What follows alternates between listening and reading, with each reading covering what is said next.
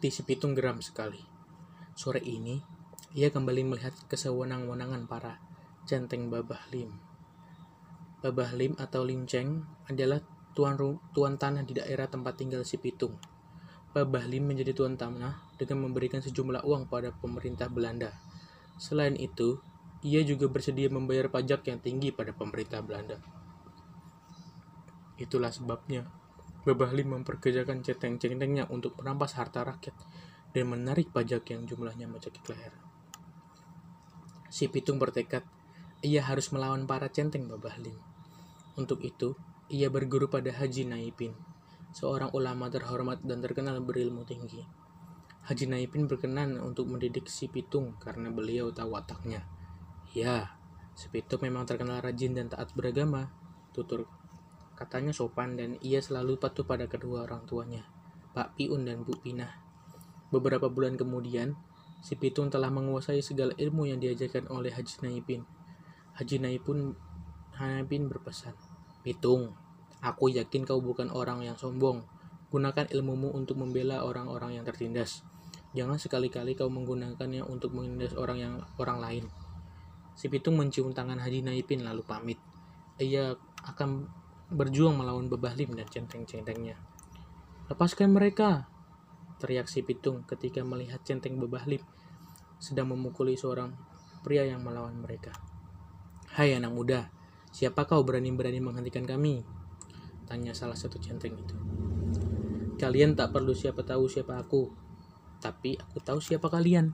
Kalian adalah para pengecut yang bisanya hanya menindas orang-orang lemah. Jawab si Pitung. Pemimpin centeng itu tersinggung mendengar perkataan si Pitung. Dia lalu memerintahkan anak buahnya untuk menyerang si Pitung.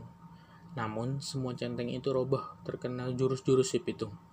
Mereka bukanlah lawan yang seimbang baginya. Mereka lari terbirit-birit termasuk pemimpinnya. Sejak saat itu, si Pitung menjadi terkenal. Meskipun demikian, ia tetaplah si Pitung yang rendah hati dan tidak sombong. Sejak kejadian para sejak kejadian dengan para centeng Babah Lim, si Pitung memutuskan untuk mengabdikan hidupnya bagi rakyat jelata. Ia tak pernah menyaksikan kemiskinan mereka, dan ia muak melihat kekayaan para tuan tanah yang berpihak pada Belanda. Suatu saat, ia mengajak beberapa orang untuk bergabung dengannya. Mereka merampok orang rumah orang-orang kaya dan membagikan hasil rampokan tersebut pada rakyat jelata. Sedikit pun ia tak pernah menikmati hasil rampokan itu secara pribadi.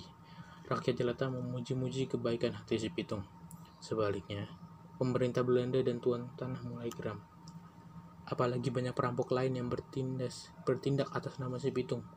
Padahal mereka bukanlah anggota si Pitung. Pemerintah Belanda kemudian mengeluarkan pemerintah untuk menangkap si Pitung. Meskipun menjadi buronan, si Pitung tak gentar.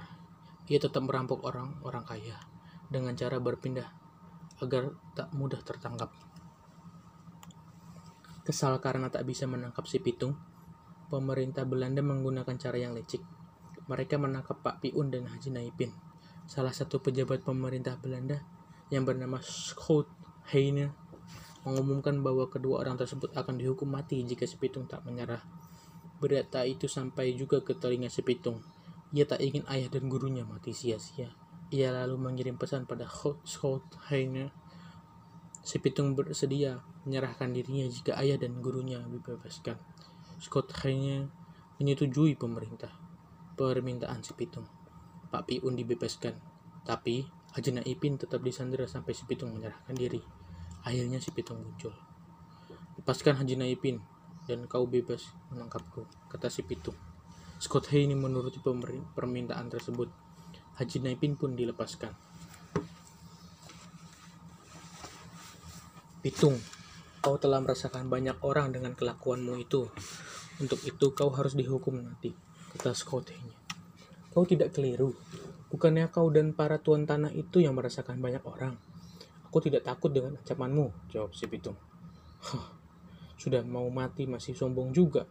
Pasukan, tembak dia, perintah Schothenya pada pasukannya. Pak Piun dan Haji Naipin pun berteriak memprotes keputusan Schothenya. Bukankah anakku sudah menyerahkan diri? Mengapa harus dihukum mati? Rata Pak Piun, namun Schothenya tak peduli. Baginya si Pitung telah mengancam jabatannya. Suara rentetan peluru pun memecahkan kesunyian. Tubuh si Pitung roboh bersimpah darah terkena peluru para prajurit beranda. Pak Piun dan Haji Nayapin sangat berduka. Mereka membawa pulang jenazah si Pitung, kemudian menguburkannya. Berkat jasa-jasanya, banyak sekali orang yang mengiringi ke pemakamannya dan mendoakannya. Meskipun ia telah tiada, si piton tetap dikenal sebagai pahlawan bagi rakyat jelata.